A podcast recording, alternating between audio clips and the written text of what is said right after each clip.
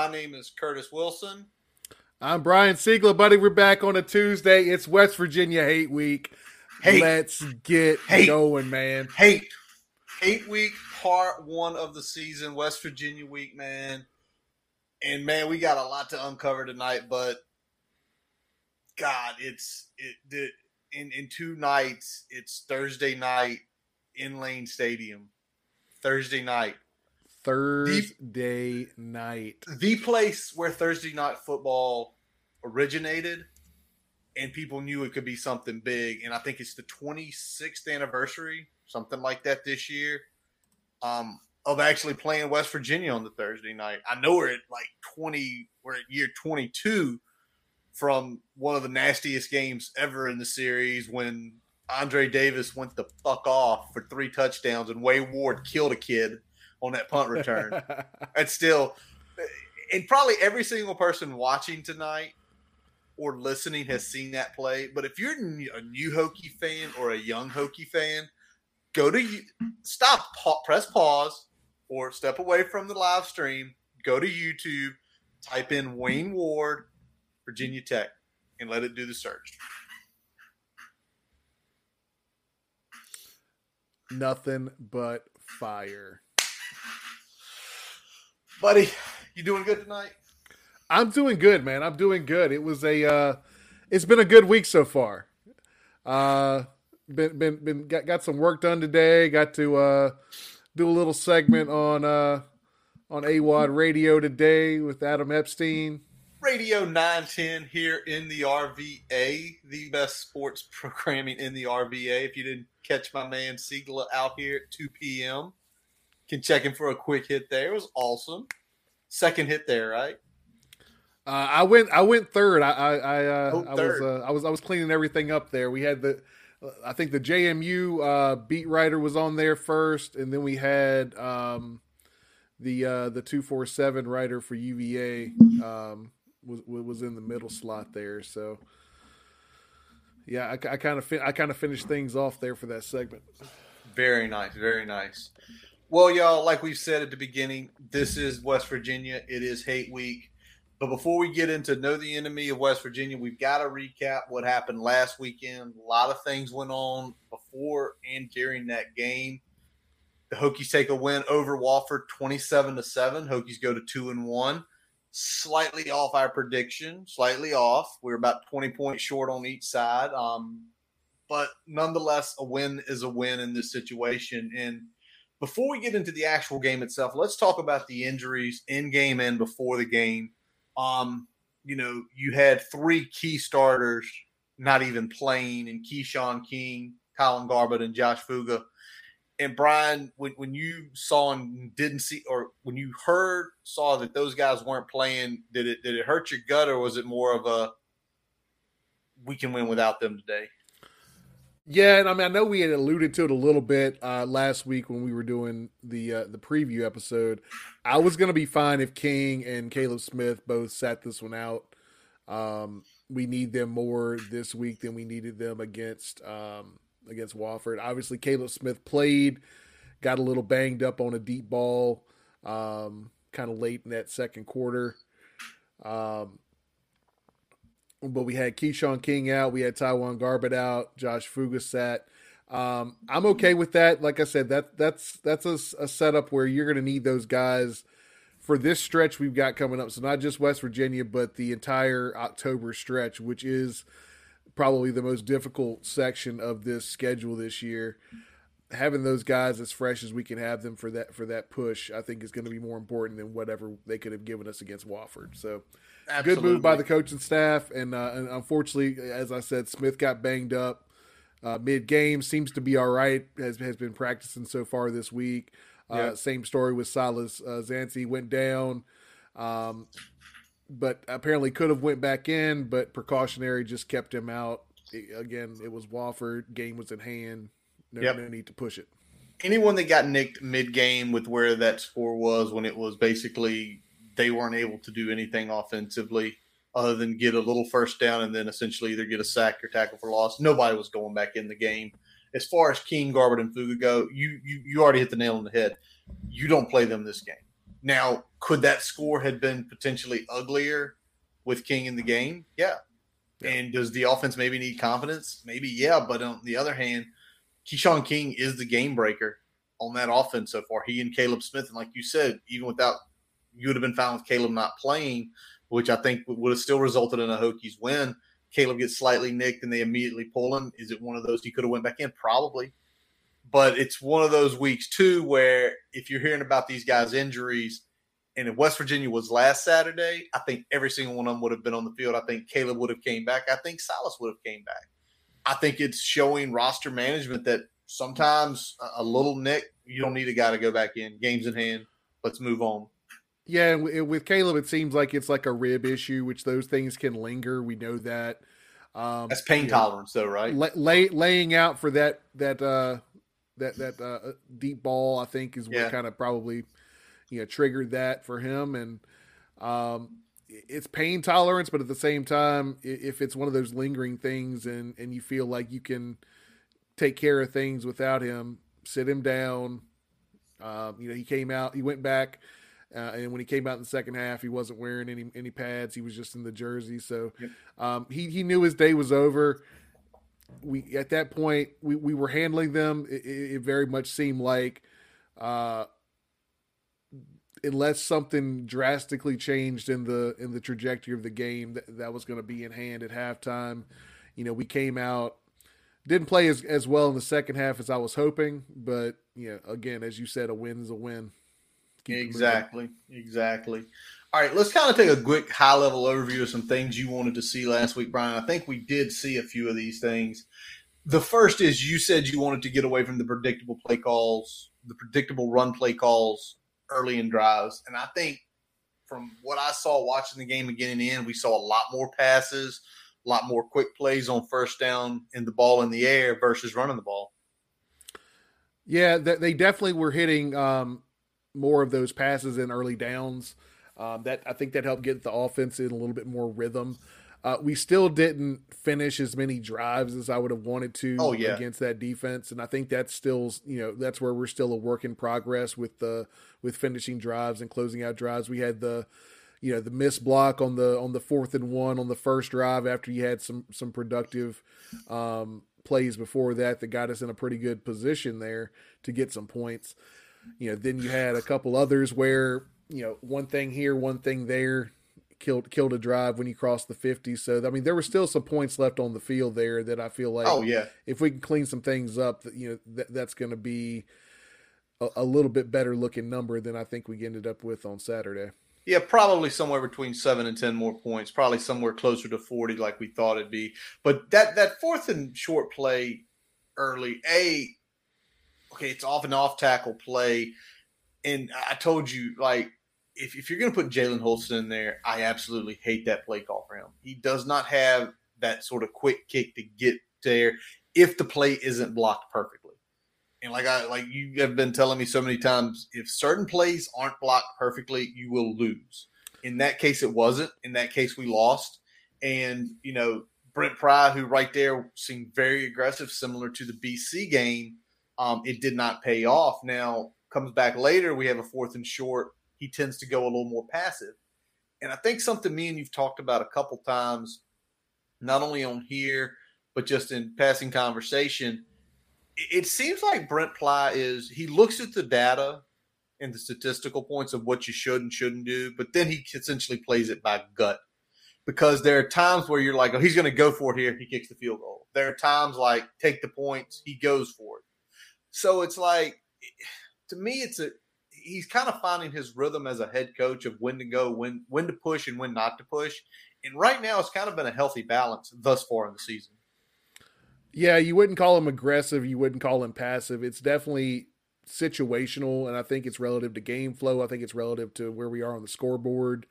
Um, I think that's the big thing that that we're looking at um, at this point is that he is aggressive. I feel like when he needs to be, or when he feels like it's to his advantage, uh, and then plays it more statistical uh, when it's something that you know could be advantageous to punt, keep us keep the field position.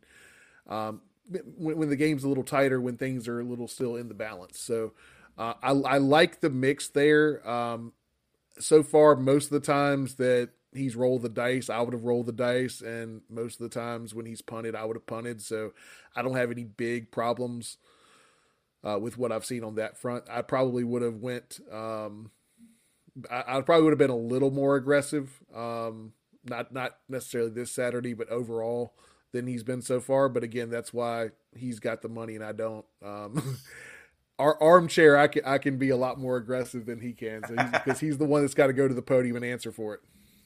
Absolutely. Um, now, the other thing I want to get your take on this from you know playing at a collegiate level. Do you feel like that we played down Saturday or did it feel more like a controlled we're going to win this game. There's no need to press. There's no need to go outrageous. They aren't as good as us. Because i, I want to get your take on that. Yeah i think the big thing for um for that is that i wouldn't say we played down to the competition i think that there were times where we were not as effective as we want to be. Some some execution wasn't there, and, th- that took points off the board. I mean, I uh, you know when you say play down, I don't think there was one of those things where we got pushed around where we looked like it wasn't a Richmond game, um, if we want to put it that way, from a couple years back. You know, we, we didn't we didn't feel like we were almost outmatched or evenly matched in that game. We definitely could do the things that we wanted to do. We just didn't always execute as crisply as we could or should have against the level of opponents. Absolutely. Well, I, that's kind of what I wanted to hear. That's kind of was my thought. It never felt like down. It never felt like the last couple years where there were teams you fairly felt better than, and you felt nervous getting into the quarter. You felt like from Jump Street, we moved the ball, we we got aggressive, we didn't take the points. The next time we took the points, they the defense had everything under control. So yeah. All right, let's take a look at the offense. Just kind of chit chat about a few things here and there, and then we'll look at defense. Yeah. Hey, before we before we jump in there, we got a little little question here from Clark. All right, what's your favorite piece of memorabilia in your caves behind y'all? All right, so mine is not even hung up at the moment. I have, oh shoot, I, I rearranged the room last week, Clark. I have a lithographed, um, hand drawn copy of Lane Stadium in the snow. Um, I Clark uh, hit me up on Twitter. I can tell you exactly who did it. It was someone that lives down in the uh, Southwest Virginia area. Um, gave it to a friend of mine, and um, that friend gave it to me at my birthday present this year. So soon, I'm hoping right about there where you see the golf club and the guitar, right above the VT blankie. That's where I'm going to try to get it. I've got to find the frame because it's an awkward frame. What about you, C? Uh, probably my favorite is going to be the uh, the the pennant, the shield right behind me here in the corner. It's a little dark; you can't see it, but it's just uh, actually sorry over here, right here. Yes, it's uh yeah that that, that there is signed by Darryl Tapp himself, so that's probably the uh the, the one that I covet the most. Uh, Darryl Tapp, one of my favorite all time Hokies, probably easily in the top three for me. And uh, got that. Uh, I'm trying to remember when it was. I'm trying to remember what game it was. it was spring game. I want to say 2004. Okay. Okay. So while oh while we were young kids, while we were kids. Yeah, okay. yeah. You got yeah, it. Yeah. Oh man that one, that one goes way back. That one goes way back. Way back, um, absolutely. I hope to have this hung up soon. I've also got here on my left. I've had a couple times you see it. I've got the the map of Virginia in a wood cast with all the counties outlined and the VT right in the middle of it. That's that's probably number two favorite, as well as my plethora of Hokie game cups. Um, so yeah, we, have got quite a few things, and actually I'm looking over here. I've got both of the uh, I've got both of the uh, the beer mugs out from Hardywood sitting out now. So it's pretty pretty sweet. All righty. All right, so let's now flip it. Awesome question, Clark. We appreciate that. We appreciate all you guys out there in the chat. We see you tonight. Low Country, Brian Cox, Clark. Robbie, Matt, appreciate you guys uh, listening and watching tonight. But let's talk about the offense, Brian. Something you said last week we needed to happen is we needed to see something go on with the wide receiver room. And man, did we see it from two guys this week. Yeah, Jadan Blue and Christian Moss, big, big days for the Hokies. Um, Blue getting in the end zone, making a couple NFL caliber uh, catches, uh, especially that one kind of down the seam between two defenders. Absolutely. Um, elevating, making the catch, bringing it down, moving the chains there. Uh, and Moss, a lot of stick moving routes, a lot of possession type type things early on in the game um, to get him going. He was really probably the standout player in the first quarter when we were kind of a little un- uh, unsteady as we kind of got our footing, um, you know, heading into the second quarter there. Absolutely, and and for Blue, it, it, it couldn't happen to a better individual. Of everything he's went through to not only have a good game, but to catch a touchdown pass and to just feel like kind of the weight because we've been hearing he's been nicked and that he's been trying to come. We've seen him play, but we haven't seen it develop on the field. Clearly developing on the field last Saturday, and then Christian Moss. We'd heard his name several times in the fall camp, and was it one of those? Was it just noise that coaches are trying to talk somebody up and get somebody moving? In this game, we saw it. And he had the one miss though, the one miss on the comeback, which was if he catches the ball, the guy fell down behind him. He's probably dead to rights in the end zone. So I'm sure they're probably going to be working on some comeback drills this week, like secure the ball first, secure the ball first. Um, somebody else. What about Gallo getting back to game one type production? I mean, he did very little against BC, and I mean to say we win that game with him doing little production is kind of unbelievable. And now getting him back in in it pretty awesome. And yeah, we kind of talked about it last week where um, it seemed like BC was big time keying on those short, flat routes to the tight ends. Um, we, we had it heavy in the rotation against ODU. They were jumping them pretty quick. Uh, I think just with some of the different personnel we had, some different play caller, different play calls this week that got a little bit more spacing in that kind of second level of the defense. I think that helped Gallo get get open on a more regular basis, and I think that'll that'll bode well. We'll see. We'll see if we can keep that up against West Virginia this week. And then the return of Jalen Jones, man. I mean, only one catch, but that was a pretty sweet catch he made, and looks like he's starting to get his groove. I know it was later in the game, but again, just getting him on the field, getting those reps. Obviously, ran more than just the one route he caught, but the wide receiver room with you know, Kaleb, with Gosnell, you know, with Lofton, and now with Blue and Moss sort of making an impact. It's it, the depth is slowly building. It's taken three games to get more than three deep, and I'm missing somebody there because Brian had the uh, no, no, that was the six we talked about, right? We talked yeah. about in the that was the six we talked about earlier in the season. So getting that there is really good, and I know Gosnell's becoming a steady Eddie. Gosnell's catching like three or four passes a game. I think he's he's went one, two, three. But every time it's like a big first down catch. And it's moving the ball down the field, which is really key. Yeah, and when we got the depth chart this week for the West Virginia game, we were looking at it and we were like, okay, well, we, this depth chart for the wide receivers finally looks like what we thought it was going to look like in fall camp, right? We got uh, you got Blue and Smith on the outside. You got Lofton in the slot, and then backing them up, you've got now um, you know Moss and Jones outside with with Gosnell in the slot. It's kind of what we thought this was going to look like from Jump Street, and and you know heading into a big game like West Virginia, that's kind of you know a good a good comfort note to to kind of feel like you know the wide receiver room is finally starting to starting to take some shape here. And you know, talk about Jalen Jones. Yeah, he got the catch. Um, what what impressed me was uh, that that yak, that the, the yards after the catch, and uh, and how he runs with the ball in his hand. Um, he kind of runs with purpose. It reminds me a lot of, and I, this is not a comparison in terms of ability, but this is a comparison in terms of what it reminded me of. Just see him on the field. Anquan Boldin run okay. after catch. Okay. He, he, like like angry running from a wide receiver. Yeah, possessed. Yeah. like, don't get in the man's way. You are going to feel it. So, yeah, again, that room is slowly developing. And, you know, you wish it was quicker, but you know, hopefully better now than never. And now, talking about never, let's talk about the OL because we still saw some struggles there.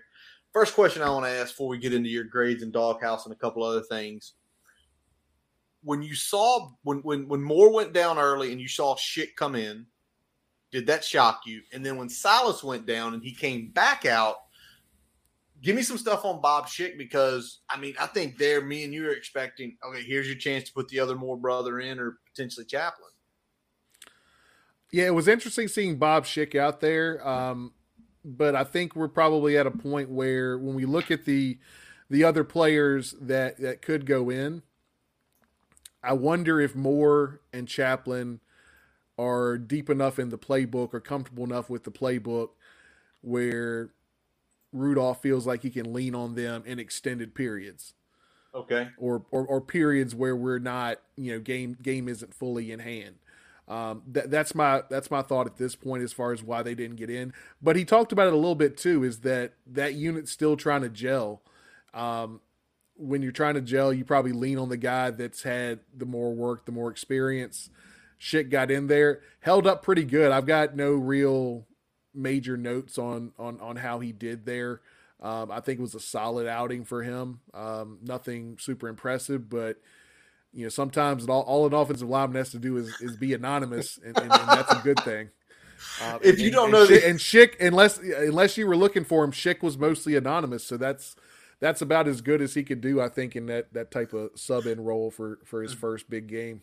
That might be the best. That, that's the quote of the day right there. if you're an offensive lineman, um, remain anonymous, and it's a thousand percent correct. Because if you don't know the name, essentially nobody's getting hit and nothing's getting blown up and sometimes that's all you need to win football games, right?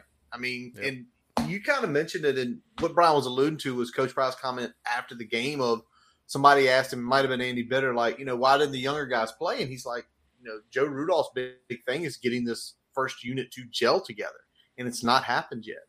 And nope. the, the the question is, let me ask you this: Is does it come a point in time where if they aren't gelling, Rudolph makes a move where it's like, okay, I've got to figure out why we're not gelling, and I've got to move someone out. Yeah, I think he's going to get to that point. I, I, don't think he wants to. I think he, he knows that in terms of ability, these are his best five at the positions that they're playing. But at some point, if it's not working, you gotta you gotta do some mix and match. And I don't think we're at that point yet. But Okay. You know, I think we're we're getting to a point where if we don't see some progress the next couple weeks, um, then that's going to be probably where he starts making some moves. Um, but I mean, the grade for this week is honestly a D. Um, communication is still a big problem for this unit. Um, I don't think they necessarily impose their will against a team that has subpar talent. And and some of that was because of missed assignments, miscommunication with assignments, uh, miscommunication with blitz pickups. Um, you know, on that fourth down, I don't know whose responsibility was because I don't have the play call, but it looked to me like Silas and and Jesse blocked the same defender, and there and there wasn't that. That's not a situation where they're working to the next level. Um, you know th- those are going to be cutoff blocks. Uh, it's it, it's a backside play. There, there's not going to be anything too intricate there. Um, they should be blocking the same down lineman uh, and letting one go completely free into the backfield. Um, the only other option there is maybe that was Drake's guy, but Drake had a cutoff on a guy that was the, the outside linebacker. So it, it looked like that was probably some sort of miscommunication on the offensive line part there. Uh, and, and, we saw that a lot throughout the game. There was there was some sometimes stuff on the inside where a guy should have been working to the next level and kind of just hung around on a combo block. Um, these are things that take plays that could be you know five to six yard gainers, eight yard gainers, and turn them into one or two. And that's the big problem we've had is that still on those early downs we're not productive enough where we're giving the offense a chance to be in those second and manageable and third and short situations consistently enough, even against a subpar opponent like Wofford. All right.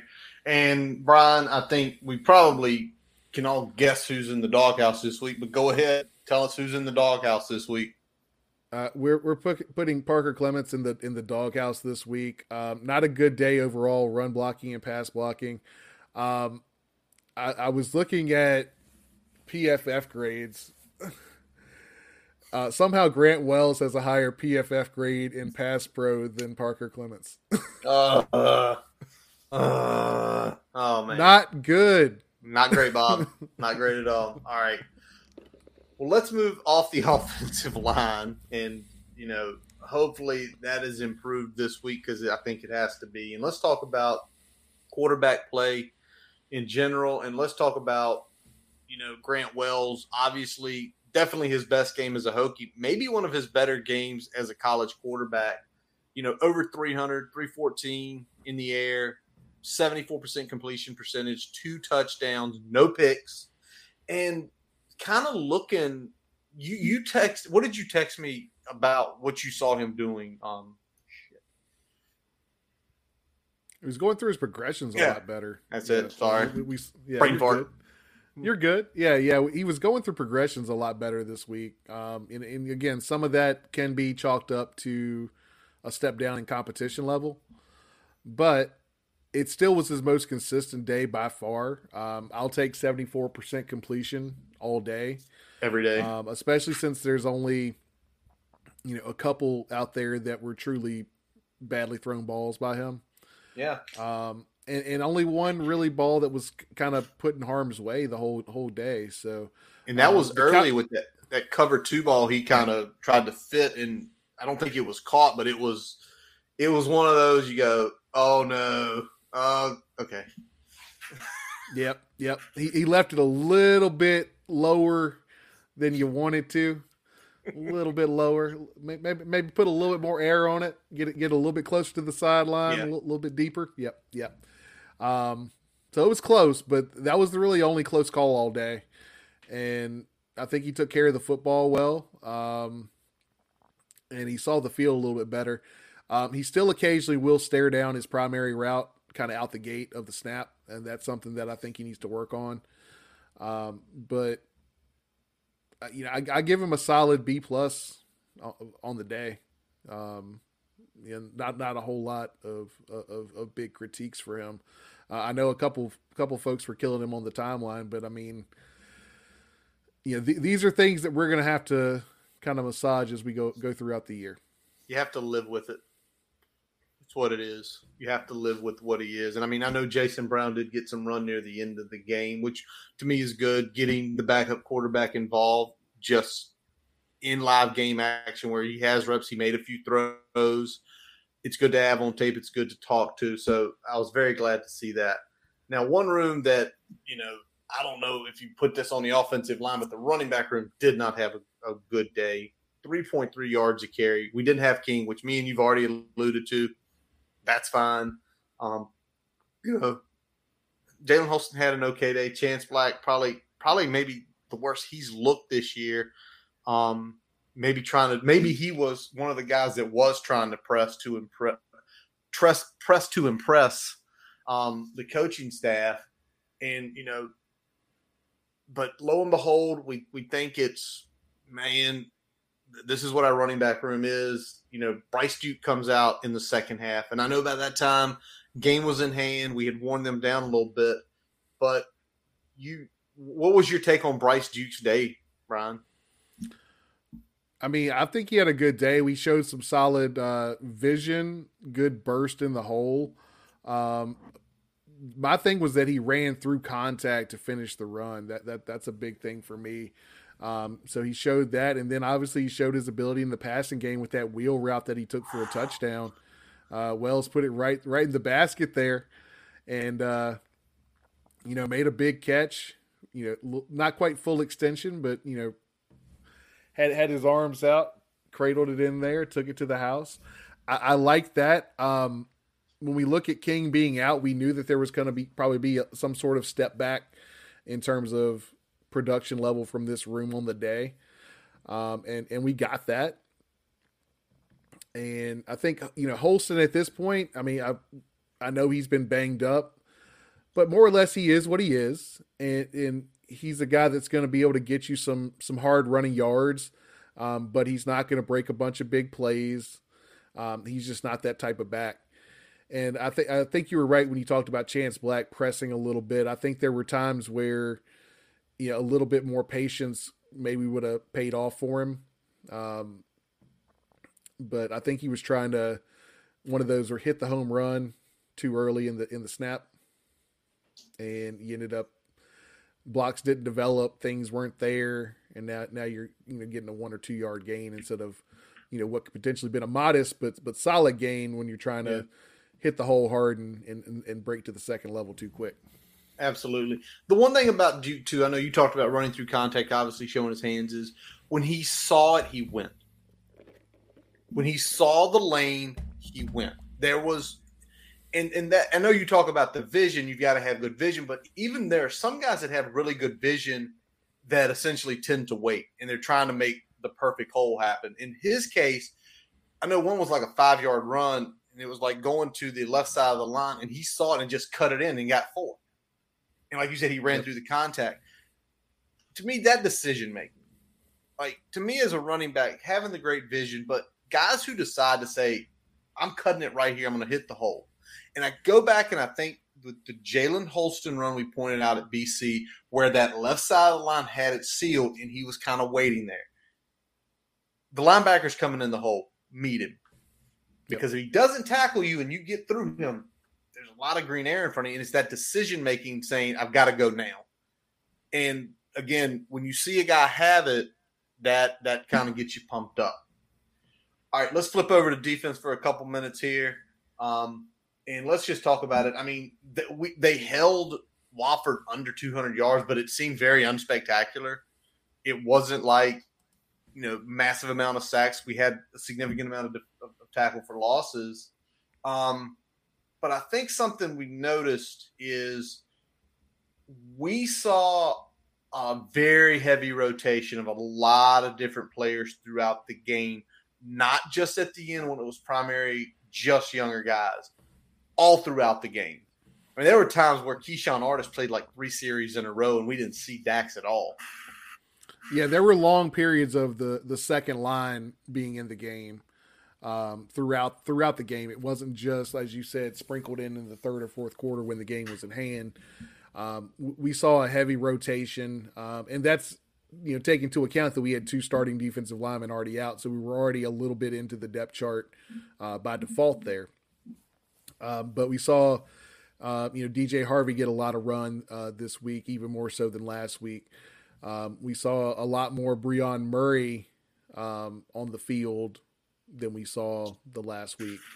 Um, and, and, we saw those safeties and uh, and, and, and Sam backers uh, get yeah. rotated a lot more too. So we, there was a heavy dose. We saw you know Lawson got in there. Uh, we saw a lot more Keller this week. Uh, it was a it was a really heavy rotation across the board, and you know you say you know 200 yards, you know under 200, but it was very unspectacular. Uh, you know there were first down here, first down there. Then they punt. You know, first down. There, there wasn't a ton of three and outs. There wasn't a ton of like a- abject domination. Yeah, we're you know pushing them into a, like several you know third and fifteen and longer situations. Exactly.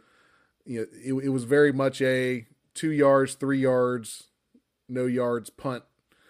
You know, first down, three yards, three yards, no yards punt. Like there, there were a lot of those type of drives where they they'd get a get a first down here, get a get a few yards, and then they punt it back to us. Um, so, and I think some of that was by design, not necessarily just because we had some of the uh, the younger guys in or guys that are less experienced, but I think some of that had to do with how we were playing them and potentially how we were playing them in preparation for what we're about to see this week. Yeah, I was going to ask you that. Uh, let, us look at the defensive back room real quick. We allowed 70% completions, um, including DJ Harvey let a big one go downfield. But when you looked at the tape, how are we playing? Because it felt to me we were playing off a ton. We weren't pressing any. It, w- it was a lot more read react this week and a lot less blitzing. Uh, okay. I mean, we, we talked about it last week. This is more of a West Coast um, type spread very similar to what they're going to be doing with the air raid with uh, with West Virginia, which we're going to preview here in a little bit. Um, I think that they were kind of getting them set up for that more of a read react type um, secondary approach. Uh, you know, there's not going to be a ton of getting in these guys' faces and, and, and pressing them at the line of scrimmage. Um, when we, when we look at West Virginia, and I think some of that was by design, getting guys out there, getting them comfortable with those looks, because it is a little bit of a different approach than I think what we would like to do against a, a more typical, um, you know, spread offense. Got it. Now, but because of that, I think we saw it again, and, and, and every every week we keep talking about it, Brian. Dude, the tackling form looked better this week than it had all year, and it's been significantly improved all year. But it seemed like wrapping and getting guys down quick. There were no chances for them to go any further than wherever they caught the ball. Yeah, and that's going to be key with with that read and react. You've got to be able to come up and make the tackle in the open field, uh, and we did that consistently. We we didn't give them a ton of extra yardage, um, yeah, after they, they they made the catch. So that that's going to be key uh, going forward, and hopefully we can keep that type of play up uh, heading into West Virginia this week. Yeah. Now let's talk about defensive line because obviously we were down a couple, and when that happens, there are some guys who stepped up, and the two biggest are without TyJuan Garbutt, C.J. Hmm. McCray and Cole Nelson really took a big step up into a point where I think defensive line again, much like the wide receiver room, is slowly as we start playing more games, slowly starting to be, make itself deep.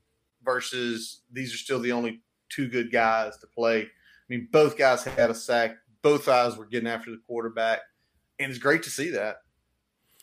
Yeah, and uh, you know I'm going to revise some of what I said at the start of the season. I was concerned about this defensive line to start the year. Uh, yeah. From a depth perspective, um, especially a D tackle with really only having three proven guys. You know, we talked last week about Panay coming in and getting you know so many uh, efficient yeah. snaps and kind of closing that distance between um, his play last year versus what he's doing this year. You know, we've seen Cole Nelson now step up. C.J. McCray coming on the scene is going to be huge. Um, you know, he had some good plays against uh, against BC. We saw some more, you know, a lot more this week with him getting uh, kind of a steady uh, rotation in that uh, in that defensive line room. So, um, if we can continue to, to to to make these strides on the defensive line, that's going to help us because, as we were talking about, you know, when you can't bring the pressure like you want to against certain types of defense, certain types of offensive attacks getting pressure with four is going to be key.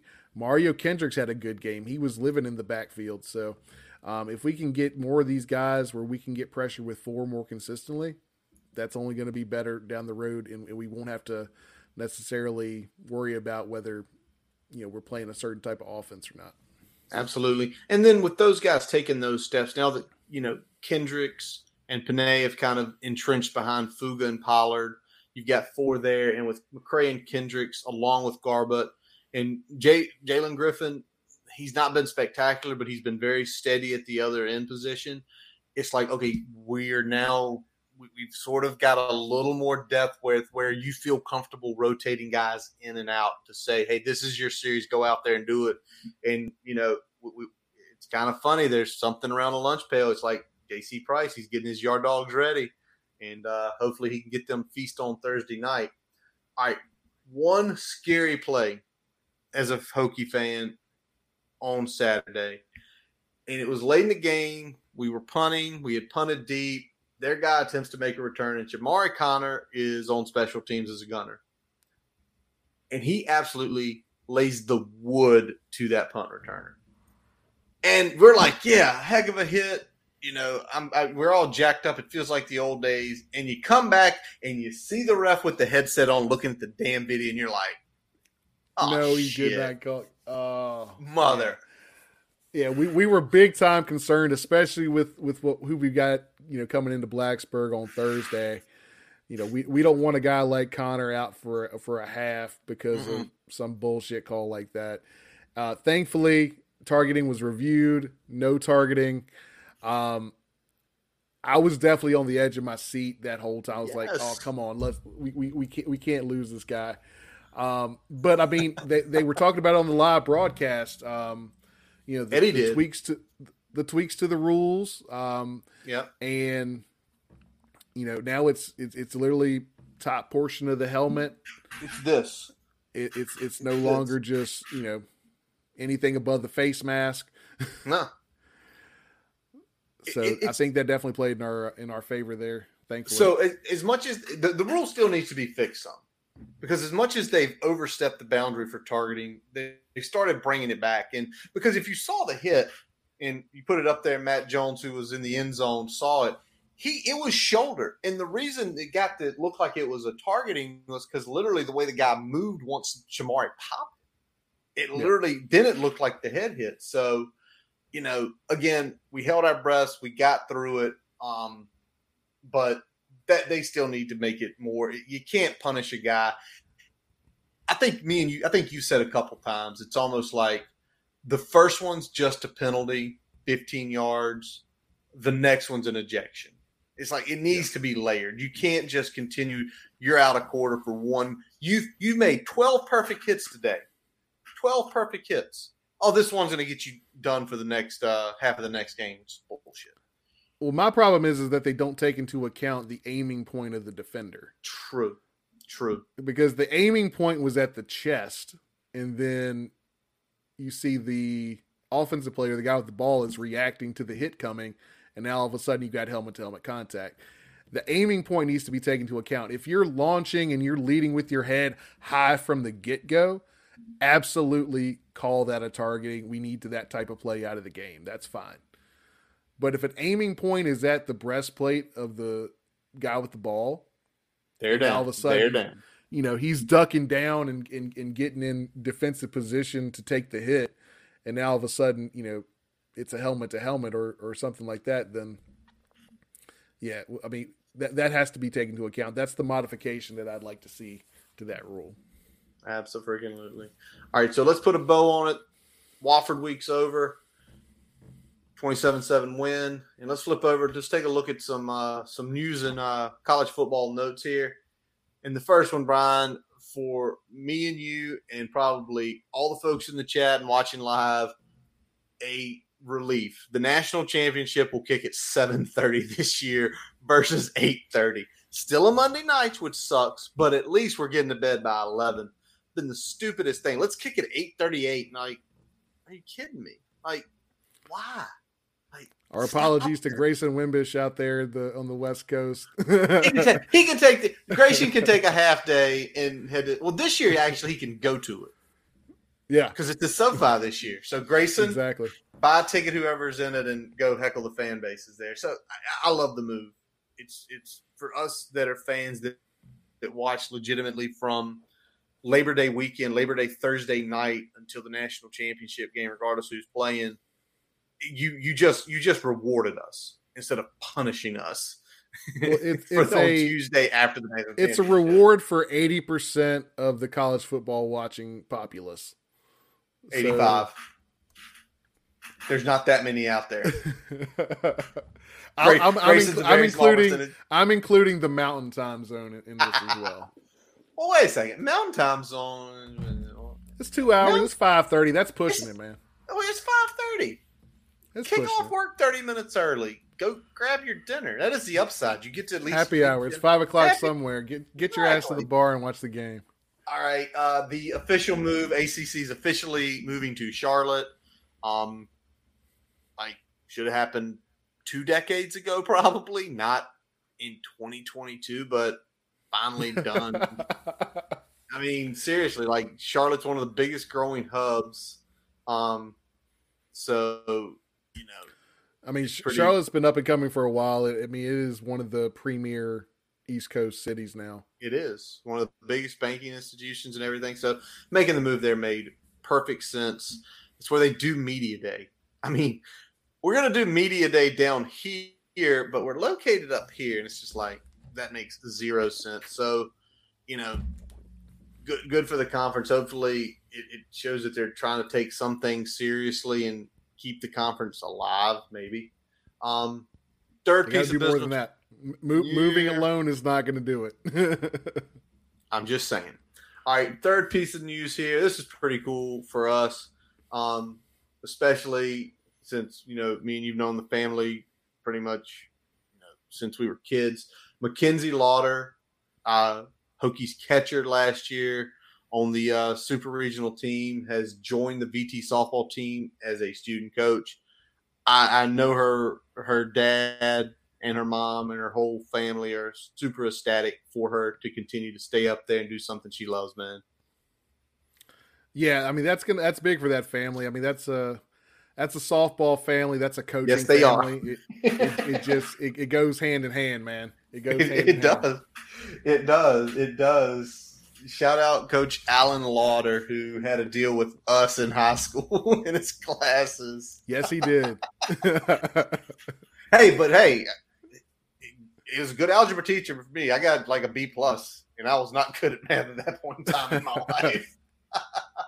All right, Brian, before we get into Know the Enemy West Virginia, um, let's take a quick pause for a message from our digital partners. As we take a quick break, we'd like to tell you about getting your free website report from our digital partner, Grassroots Digital Marketing Studio. They'll tell you how your website ranks on Google, on site SEO, and social media. No commitment to buy anything. You can get your free report by visiting grassrootsdigitalstudio.com forward slash free dash website dash report. Now back to the episode. All right, Brian. Well, let's get to it. Know the enemy, West Virginia.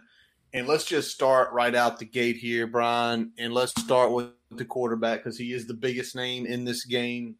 And that is JT Daniels, the 6'2, 226 quarterback from Mater Dei High School out in California. In 2018, he was a five star QB. He was the number two QB in the country, a top 20 player. He transferred from USC, where he originally committed to Georgia when he lost his job to Spencer, uh, Spencer last year. Transferred again to West Virginia now this year. Um, you know, a lot has been written and known about him, but just kind of doing a quick view on him from the first few games this year. I mean, is it still is it still there? I mean, he's still a solid quarterback. Uh, he gets the ball out really quick, especially on early throwing downs. Um, accurate in the short intermediate game. Uh, probably could could see improvements in his deep ball, but um, he can still make all the throws. Um, but his biggest thing is his poise in the pocket. He doesn't really panic when things don't look good or when the pocket, pocket collapses around him. Um, he does a good job at still getting the ball out. Um, but sometimes that's to his detriment. He hangs on in the pocket there when the pressure's coming, and, and dangerously so. We had a couple balls uh, when we were looking at the the Pitt game where you know guys are hitting his arm as he's throwing the ball, and a, you know he had four four times that his his hand got hit as he was throwing the ball. None resulted in a turnover or an interception or anything like that, and two of them were completions. So, you know, does the luck run out for him in this case? Uh, you know, if we can get some pressure on him, we'll see. But um, he does do a good job of hanging in there and delivering. Yeah, absolutely. And I know he threw the pick six in the Pitt game, which was, I mean, he. I remember watching that game. He telegraphed that pass, and when Pitt the Pitt corner saw it, he jumped that route and housed it. And essentially, that was the game. But you know, so far this year, I mean, he's put up some pretty good statistical data. You know, completed 64% of his passes. He's got over 750 yards already in three games, six um, six touchdowns, only two interceptions. Never been a real threat to run at all. Um, and he's not really that athletic of a guy. But you know, overall, he is who he is. That 64%, he's at sixty three eight for his entire career. He's got it close to 6,000, you know, over 5,500, excuse me, passing yards. So he is a good player on this team. Yep. And and I'll tell you what, the, the guy he's throwing to primarily, his favorite target, um, Bryce Ford Wheaton, that wide receiver, 6'3, 224, also 2018 class. North Carolina guy, played down at Holly Springs, down in Fuquay-Varina. Um, probably a lot of folks listening here tonight, probably familiar with that area. Looked him up, no offer from Tech when he came out. Um, and you know, so far this year, he has been kind of tearing it up. You know, almost 300 yards through three games, four touchdowns, averaging just a little over 12 yards per catch. what's the tape tell you about this big body guy? Yeah, he's probably the best all around wideout we've seen so far, far this year. Um, you know, Ali Jennings and Zay Flowers did some some really good stuff, uh, but this is more of a prototypical NFL level uh, type receiver. Great blend of size and speed, and he's a great route runner. He's got good hands. Um, high point skills are, are off the charts. Uh, he'll he's really good at high pointing the ball, um, but he will he will have a drop every now and again. So you know, there's some opportunity there where you know, key third down could potentially get, you know, drop one that gives us the ball back. Um, and I have seen him occasionally disappear for stretches in the game. Um, but when he's out, when he's feeling it, when he's in the zone, um, he's as good as as anyone you can really watch on tape. He's he's that NFL type talent. Nice. Anybody else in the wide receiver room catch your eye that we need to kind of keep an eye on this week? Yeah, the guy opposite him, Kaden Prather, is also someone I would I would watch. Uh, both of these guys are big body NFL type receivers. Um, you know, you talked about you know Ford Wheaton, 6'3", 224. Um, you know, Prather's 6'4", 211. Uh, and, and both of these guys are quick. They're, the, these are not just stick moving, um, you know, big big body receivers. They have the quickness um, to beat you deep. They have the quickness to move kind of underneath the coverage and get open and get some run after the catch as well.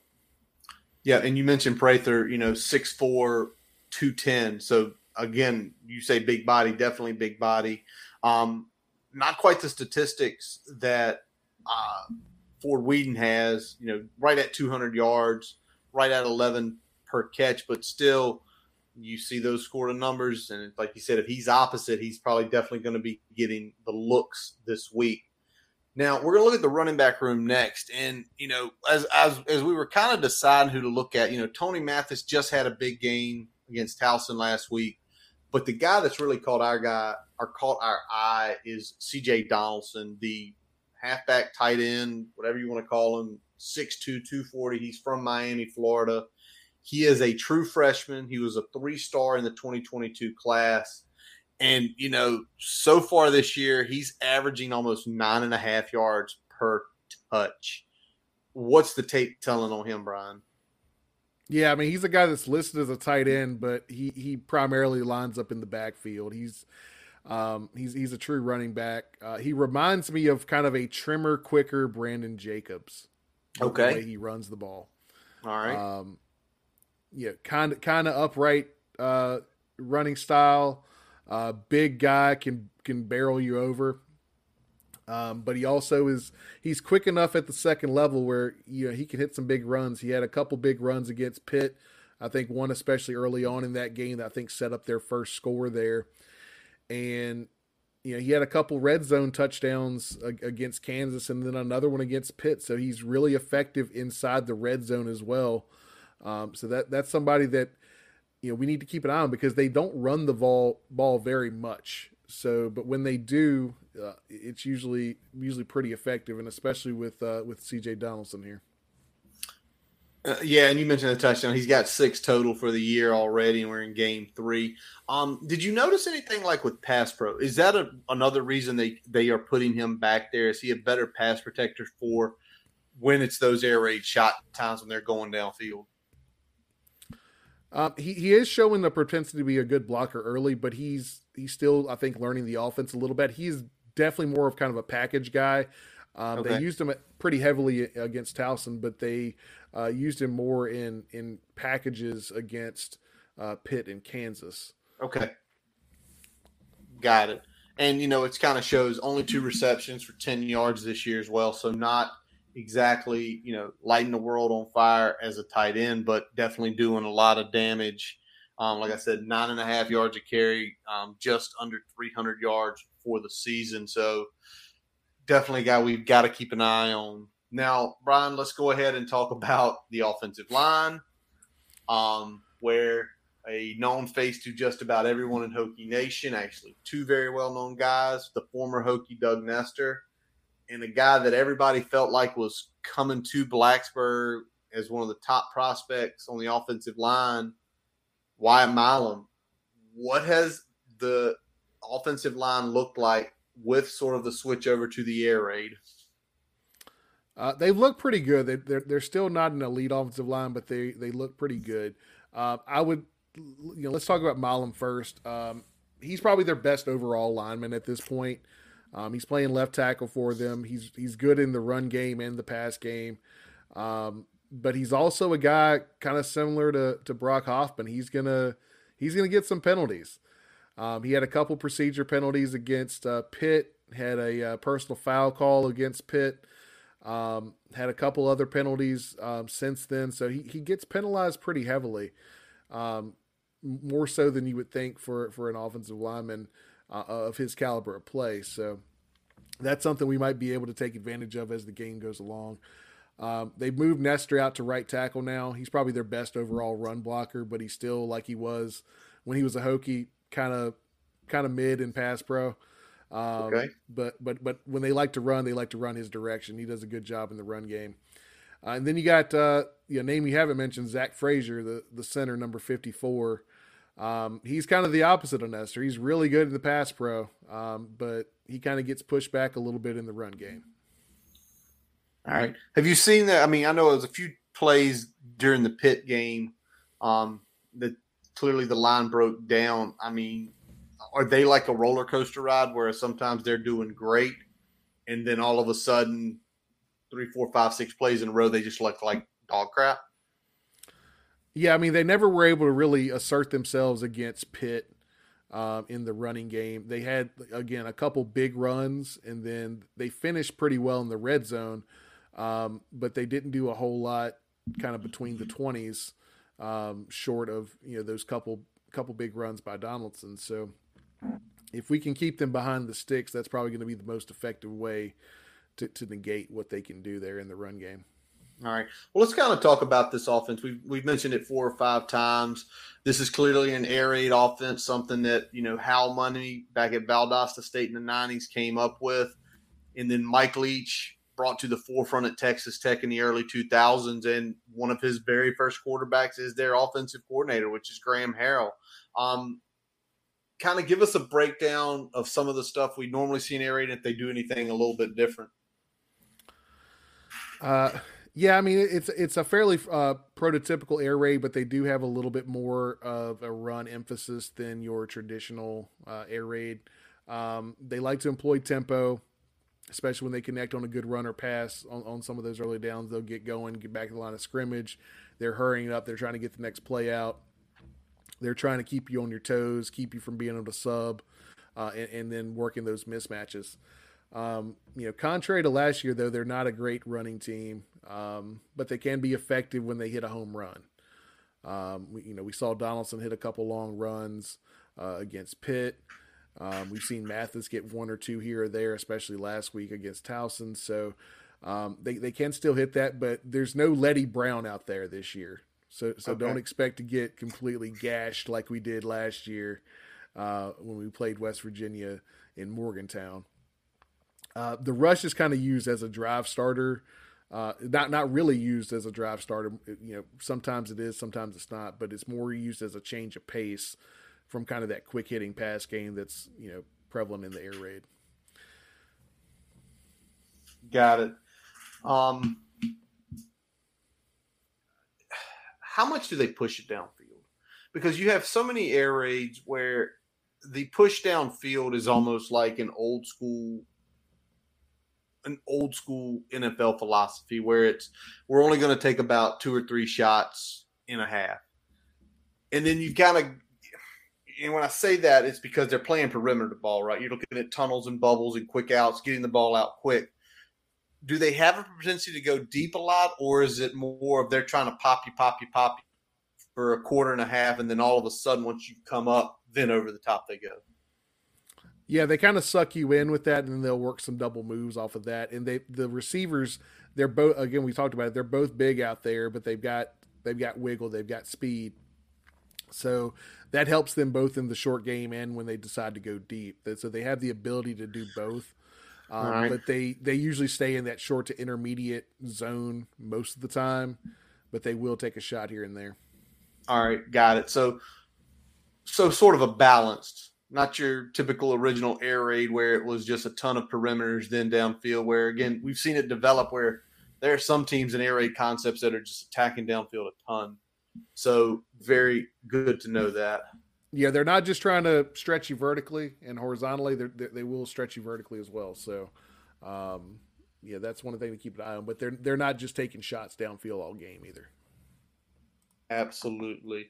Now, Brian, let's uh let's uh flip over to the defense here in just a second. But there's a comment I want you to throw up out there from our coach Robbie Compton talking about that. If you give the space, if you press, they vert. Goes back to what we saw right against Wofford. Why are we playing off? There, there it is, right there. All right, but now let's flip over to the defense and let's talk about the guy who probably should be playing in the NFL right now. I'm still trying to figure out why he came back for one more seasons at West Virginia, and that would be Dante Stills, the 6'4", 285. Call him a strong side defensive end. Call him a three technique. He is a damn good player. He was a four star when he came out in 2018. He was a top, the top player in West Virginia that year. He was a top 10 defensive lineman. He was a top 150 overall player. He was a stud when he came out, and he's lived up to it every single, basically his entire time at West Virginia. Yeah, he's an absolute monster um, on that three man front, playing that that defensive tackle. Um, has a relentless motor, really quick off, converts speed to strength really effectively. Um, they use him a lot um, in stunts. They'll bring him all the way across the the, uh, the line of scrimmage, um, and he's got a spin move that for a guy his size is as elite as you can imagine. Um, his other moves are not as effective um, at the snap, uh, but that motor is what really sets him apart. He keeps working, keeps working. Um, so he's a guy that if, if you're not staying on your block, holding your leverage, he's going to eventually get to the quarterback. Yeah. I mean, he caused havoc for them last year, and in this year so far, I mean, he's already at eight tackles, three for loss, a couple of sacks. His career numbers 120 tackles. And again, this is as a playing an end on a three man front. 120 tackles, 47 tackles for loss, and over 20 sacks. That's elite. Again, I think I think when he was projected like a second round pick last year, and he came back, which is just insane. Um, because usually you get a grade that high, you go, especially defensive lineman, you will be taken. All right, let's talk about somebody who has to clean up what he does, and that would be Lee. And I'm going to go Kpogba, K P O G B A. He is a six, I try. Um, he is a six foot one, 230 pound linebacker. Winston Salem, North Carolina, at Parkland High School. Came out in 2019 as a three star. He originally committed to Syracuse, where he was for a couple years, then he went the JUCO route in 2021, and then transferred as a JUCO to West Virginia. Um, and you know, so far this season, 18 total tackles and one fumble recovery. So some solid numbers up front. What are you seeing on tape? Yeah, he's got he's a great athlete and has good speed for the Mike position. Uh, he's another kid with a great motor, never gives up on a play. Um, they'll send him on blitzes. Um, he, he, he's a guy that can kind of disrupt the backfield in the run game and in the pass game. Uh, but he does struggle to to sometimes shed blocks uh, in the run game. So he he does struggle from at that from time to time. So we can get up to the next level on him. Uh, we can neutralize him a little bit. All right. So there's some key some of those plays we like you've been mentioning before, like you seem to be stagnant instead of going up to the next level. Um, let's hope we can get in his face. All right, next guy we want to talk about here is Marcis Floyd. Marcis Floyd is a defensive back. He is six foot, 194 pounds.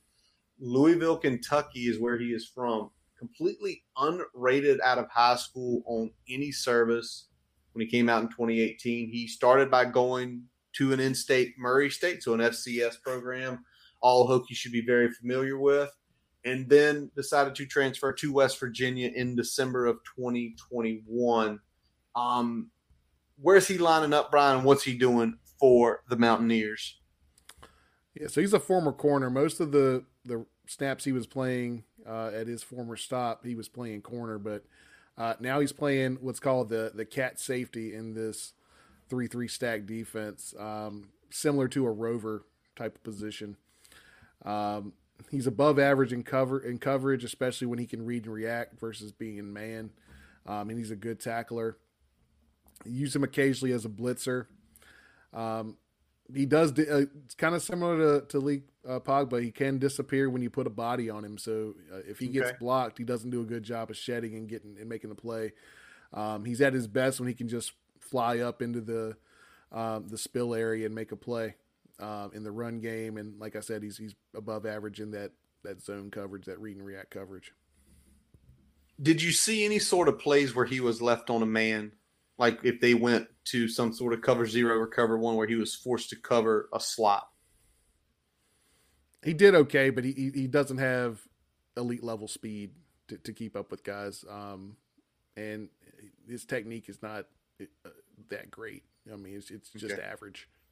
So it's one of those things where we potentially look for a matchup like a Da'Wain Lofton or Jadan Blue in that slot if we get the right looks and maybe not going over the top, but trying some of that quick twitch type stuff where you feel like there's his skill set is not that. I saw a few times when he got matched up in, in man where where crossers were kind of plays that we could take advantage of him. Okay. All right.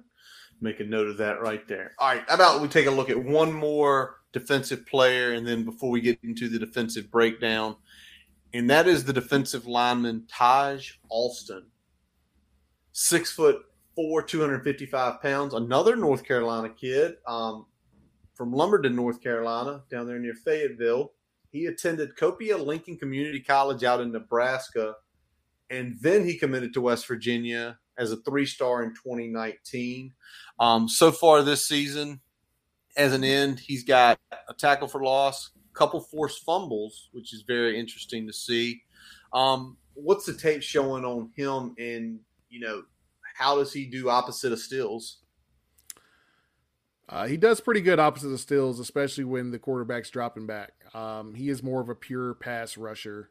Um, he's more of the true defensive end in this type of uh, three man front, um, whereas you know Stills is more of the balance player. Uh, but he has really good speed off the edge. Uh, but he does struggle to make plays in the run game when you run directly at him. When you put a big body on him, he can be blocked. So um, I imagine we run away from Stills a little bit, run at uh, Taijh Alston, and, and, try to neutralize his pass rush as much as we can by chipping. Yep. And we definitely need to do that because last year against the Hokies had four total tackles, including a sack and a half um, in the game last year down in Morgantown. So obviously he's familiar with the Hokies. Um, obviously he's familiar with some of these offensive linemen we're going to be playing. Now, Brian, let's flip over. Let's talk about the defense itself. You've mentioned a couple times already this they have not changed it yet. They're still in the three-three stack. And what you've seen, especially against Pitt and Kansas this year, and why those teams were able to come out and get on top of the West Virginia Mountaineers. Yeah, so they, they're very average against the rush attack. And that's the big thing. Pitt was able to establish the line of scrimmage pretty early in that game, and it kept going, uh, you know, throughout the game where they were able to run pretty consistently against – um, that front, especially with Hammond. Um, he Hammond had a lot of success uh, against that front. Um, they're an attacking defense, as most three threes are. Um, they do a good job of blitzing, um, designing, you know, confusing offensive lines with how they bring pressure and where they're bringing it from. And they rely on that pressure um, as they are at best a work in progress on the back end. Um, you know, when you look at that that secondary, you know, you got five key guys there, and only one of them was recruited by West Virginia out of high school. Everyone else is a transfer, and most of them are transferring from FCS and, and G5 programs. So it's it's really an, an interesting um, an interesting defense to face because you know there's a lot of new faces on the back end, pretty much all new faces on the back end compared to what we saw last year. Okay. And then up front, you know, it's kind of the, the, the same old song and dance with Stills, um, you know, coming through there in Alston. So uh, if if we can hold up in the offensive line category, which is probably where we're struggling with the most overall on that offense right now. Yeah. If we if we can hold up, you know, there's some opportunities there. Um, but you know, occasionally you'll see them adjust to a four man line. Uh, they did that in the second half against Pitt when Pitt was you know big time gashing them in the running game. Uh, the bandit position uh, played by Jared uh, Bartlett, he ends up lining it up opposite Alston uh, with with uh, Stills moving down into a, a you know more four three you know three technique. Are are you glad that we got that on tape though? Are you glad that they sort of had to show that hand early against West Virginia about if they couldn't when they when the three man front is getting gashed, they're sh- they've got to show the four man and where Bartlett's got to come down. Are you glad that's on tape for our coaching staff? Yeah, and we saw it some last year, so it's not something that we haven't seen before. But okay, um, it's good to see what it looks like in this current um, version of the defense with some of those new faces on the back end. Got you, got you, got you. All right, so there is kind of a overview of both the Mountaineers offense and defense and some of the key players that we'll be looking at to not have good games on uh, Thursday night. Now let's go to the Hokie keys for this game.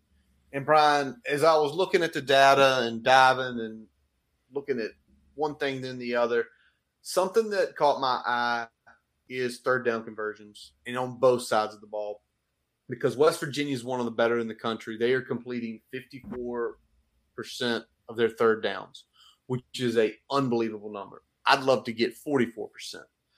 But as I was digging, and as probably all of us heard Saturday, Virginia Tech doesn't give up third downs. And it's not one of those, we're in the top 20, the top 15. We're number three in the country and the Hokies are allowing only 17% of third down conversions defensively. So in one of those games where it's the high powered offense against the, you know, high powered defense, that's got to so it's got to break one way or the other. And is there anything you foresee that might assist the Hokies in keeping that, you know, 17% as the norm for uh, Thursday night? I mean, I think one thing that's helping us is that we got to, you know, practice a little bit of what we're to get against West Virginia against Wofford. Um, I think we've kind of seen what we can do with that style of offense, and and now we've had a, a correction period, right? Um, yeah, they, they went out there, they they corrected some of those mistakes. We got some young guys to get some reps against that um, that style of defense. So th- that I think that's key. But the other key is going to be keeping everything in front of you and tackling. Because if yeah. we don't tackle, then that third down percentage is going to go up this week. Yeah, we've got to, we've got to be in the right position, and then when we come up, we got to make the tackle and make sure that they're not getting more than a yard or two after the catch in this in this offense. Yep, it's that big piece. Another key of ours. It's it's the tackling in space and so much what the air raid concept is where they catch the ball is where they've got to fall. If you can do that consistently, you, it will frustrate an air raid offense consistently because instead of getting the five or eight, they're getting the two to four, and it's putting them in unfavorable down and distances as you get deeper into the uh, into the plays and then that means we can get into a little bit more of what we like to do with with dialing up pressure on on those third and long situations. Pin the ears back and go. All right. So I said it was both sides of the balls, and you know, as bad as we are at converting, we are 90th right now in the country, and that's at 36 percent. So basically, one out of every three third downs we convert. They are one of the worst defensively. They're 112th out of 131 teams and they roughly only stop teams 46% of the time. I I'm I am hoping that our number can come up to their mean because if you're telling me we convert close to 50% of the time on Thursday night, I will feel really good about our chances at winning this game because the less time that offense is on the field, it's the best thing for us. Yeah, the, the big key is going to be you know, getting them off the field on third down and us staying on the field on third down. Um, lengthening this game, or sorry, shortening this game uh, is going to be key for the Hokies. I think possessing the ball and shortening the game is going to be key for the Hokies in terms of pulling out a W because if they're going fast and they're running a bunch of plays and they're going up and down the field, they're going to get some points off those, and eventually those points are going to you know not not work in our favor because I don't I don't see us as a quick straight offense. We're not going to be able to go out there and stack points and match them score for score if it becomes that type of game. Absolutely, uh, Brian, and that's kind of where it's um the next kind of um thing that we've been talking about about our key is the Hokies run game against the West Virginia run defense. The West Virginia is, and, and thanks for putting that up. Thanks, Low Country Living, for that. I had heard that. I do think King's going regardless. I think it's one of these. Is He's at 85% on Thursday. He's going because him at 85% is probably still better than any running back we've got. And for this running game, you know, can we open it up? They they're giving up roughly about 120 a game. It's roughly about middle of the pack. It's not elite. It's not great, but it's not god awful. But the whole thing is what kind of Brian's been mentioning about getting it going. If we're converting third downs, it's a whole new back in. And slowly but surely, if we're gashing, gashing, what has to happen with that back end, Brian, if we're gashing them for four to seven yards every play? That means they're going to have to play up in the box a little bit more to help stop the run, help support the run, and eventually that's going to hopefully open up some stuff on the back end. Uh, we just have to be able to in a position to take advantage of that. Got to take advantage of it. But you've already mentioned it is a flawed back end, and it and it kind of shows they do give up a lot more um, passing yards than rushing yards. So again, getting the run game going and getting them to have to get into situations where they're uncomfortable on the back end is so key. Yeah, now, their success on the back end is predicated on getting pressure on the quarterback. They are not a great back end team. So I, I, think that's one of those things where we talked about Gallo. If if we start getting Gallo going and him or Drake going in the flats early, and we're picking up significant, that immediately is going to make the safeties, both the probably the bandit and probably the uh, the rover guy, to come up. And if that's coming up more and more, if they're trying cat to come up to safety, the cat the cat safety. God, just call it a rover for God's sakes. But if they're coming up more and more, then you know, guess what? There's going to be lanes to throw down to those crossers we've been talking about. Some of our better plays this year. All right, last piece, and this this is just mind blowing to me. So, West Virginia has given up 100 points this year in three games. So that means they're giving up over 30 points a game. The insane part is, Brian, they've given up 63 in red zone trips. They've been in the red zone 10 times. They've been scored on nine times, all via touchdown. I don't think nine that's good. Times. Nine of 10. Nine I don't think that's times. great. I mean, any of my Ferris Bueller fans know the reference. Nine. but seriously, you know, right now we're we've been down there eight. We are converting seventy five percent of the time, which you know you want more than that.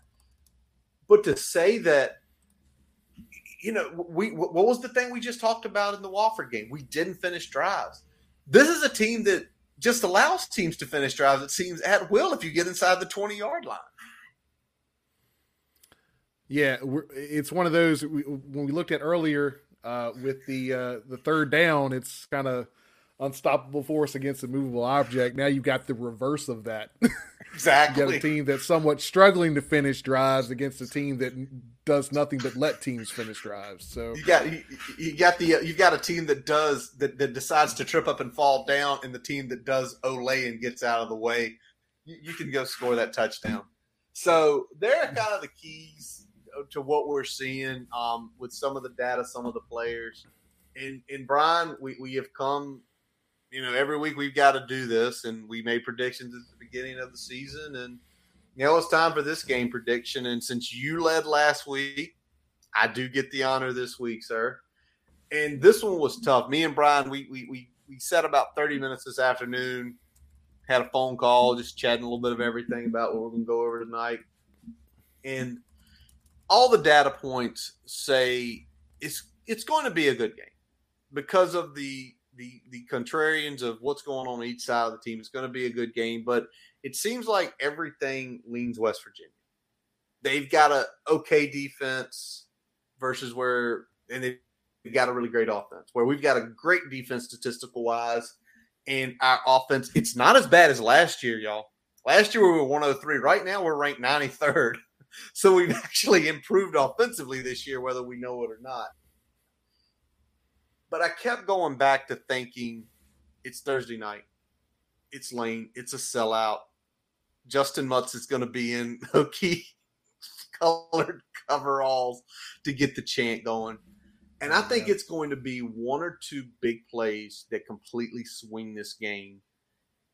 And for all those out there, if you can take off Friday, if you're going to the game, you better take off Friday because you're not going to be in any condition to work if you are working on Friday, my condition is you need to call somebody tomorrow and say you're not working because I think this is going to be a thriller to the end. In my prediction, I'm going to stick with what I had at the beginning of the season. I think the Hokies pull this one out. I think it's a war, and I think the Hokies take it by a point 31 30. I like your optimism. And we actually have West Virginia scoring the exact same amount of points. The problem is I've got the Hokies only scoring 24 of them. Um, I've got this as a solid game, front to back. Um, we're we're in it the whole way. We're slowing them down just enough. We give up three touchdowns. We give up three field goals. We we still keep a, a, a good defensive performance overall, but we don't quite do enough, and the offense doesn't quite do enough to get that W. Brian's basically saying the offense is not going to finish a few times. Yeah, I, I, I still I, am not fully trusting this offensive line yet, um, and I think the communication and the way that West Virginia likes to to bring the the blitz and the pressure from a lot of different areas, if that communication has not taken a step since Wofford, then that's going to be problematic. And when you're trying to close the game out, and you're trying to come back, you know, down one score, trying to finish out, you're going to be throwing the ball. There's going to be that pressure, and I'm just questioning whether we can hold up. All right, so there you go. I got 31-30 VT. Brian's trying to be the realist of our group, saying 30-24 West. Hey, I mean, it's it's it's we're uh, we pick against each other sometimes. It's what happens. All right, Brian. So let's flip it. Let's look at our big screeners this week what's going to be on your big screen at some point in time during the day Saturday? Uh, I've got Florida at Tennessee. That's going to be my big screener. Um, Tennessee. Oh, Hendon. Oh, Hendon. Man, if we look at the you know the, the guys that are showing out, I mean, obviously, ah. uh, you know, we, we got one starter we're playing against this week that used to be on the Hokies. We've got another down in Louisville um, starting on that offensive line. We got Hendon tearing it up in Tennessee. That's he's a Heisman uh, front Content- runner at this point. Tays so, Tays playing good over Kentucky. Yeah. It's it's a tough look, man. It's a tough look. Um, but when uh, when I look at that one, you know, Tennessee is actually a ten point favorite here, uh, and that's a little too rich for my blood. Okay. Um, so I'm going to take Florida in the ten, um, but I, I think Tennessee wins the game outright, but okay. Uh, I, have got Florida uh, in the in the ten points here. Th- that is a lot to play, especially. I mean, Tennessee's had very little success with Florida over the last half decade, heck, over the last full decade. So that is a lot to lay. And again, they got up for Utah, and you know, I, I, I think I think that's a fine bet. Now, for me, I'm going to stay in the ACC. It is probably the game that is either going to end DJ Uiagalelei's career or springboard him to actually doing big things. That's Clemson Wake Forest. It is going to be a high noon kick, so I'm going to miss probably about half of this game because of baseball.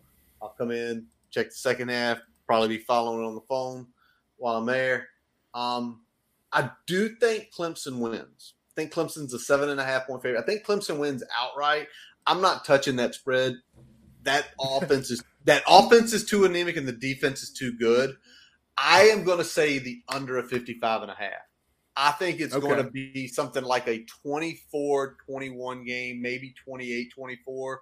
Clemson pulls it out, not enough to cover. Um, but I think that's going to be an entertaining game. There's actually a lot of entertaining games. You know, I chose this one, and it was one more. I think Saturday night in Corvallis, Oregon State USC. You said it to me when we talked earlier. This is a game we're going to know if Lincoln Riley is for real at USC in year one because that's a tough ass place to play, and Oregon State has been playing very good recently. Yeah, I mean, I think it's his first big test. Um, I think we'll see if this is a team that's ready to actually be competitive and and challenge for a potential college football playoff spot, or if they're just a team that has some talent but is still a year or two away from from making that step. Um, when you look at that team, though, that they've got they've got the players. Yeah. Um, and you know the question is, has Lincoln Riley instilled that winning culture enough in in such a short period of time where things start to click when it gets tough a little bit? And so we, I think that there's going to be times where that game it might be a, it might be tough for a little bit. We'll see how they react. Yep, because because Oregon State scored over 30 every game this year. Um, they did have a war with Fresno State, in which you know everybody's gonna say, well, if we look at the common opponent, Fresno State, you know USC won by 21. I, I listened to a podcast, um, it's a San Francisco Niners podcast, and one of the guys went to Fresno, so he pays super attention to them. And like their best player went down early, like early first half. So we didn't really get a reflection of Fresno State versus USC. So I'll probably be up till one o'clock in the morning Saturday. I'm just going to go ahead and book it. It's a 9:30 kick. Have a couple late cocktails and some uh, whatever's left over in the fridge. Yeah, we got, we got, to remember it to tell everybody though that the transitive property does not exist in college football. So you can look at common opponent all you want to, but that doesn't mean shit. it don't mean shit. It don't mean shit, and it's wild in in I think the last few weekends with some of these games and some of the finishes have just been perfect. It's why it, we we love Sundays too. Don't get us wrong. We love Sundays. We have our teams. Brian is currently wanting to go. Well, probably kill someone he wanted to kill 15 years ago. But I mean, we're not going to put it in there. Matt Run, um, but accurate, accurate. But but Saturdays is where we live. It's it's I think when you're when you grow up in the South, it's just it, it's just a little different on Saturdays. And you know, Brian, you went to a successful D three school where even though with twelve hundred people on campus, Saturdays were wild on Hampden-Sydney's campus during a football game. So yep. it, it hits a little different for us. All right. All right. Be quiet, Robbie that that was one time after one too many drinks. Brian, anything, anything, Yeah, you see what he put in there. Um, no comment. I've never let that. No, um, anything breaking over the last little while? We've been on right at ninety minutes, brother. I think we're good, bud.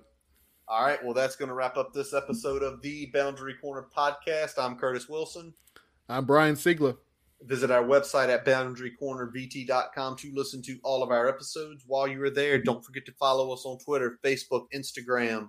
Subscribe on our YouTube account. Thank you, all you guys out there listening on YouTube tonight. We uh, really appreciate your interactions here. Also, podcast sources Spotify, Amazon, Apple Podcasts. We are still there.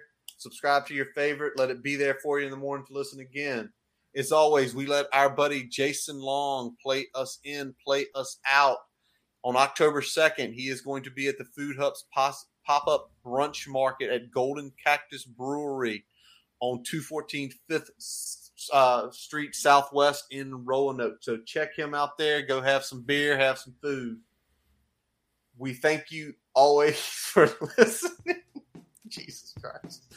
Um, we thank you for listening as always hate you, West Virginia.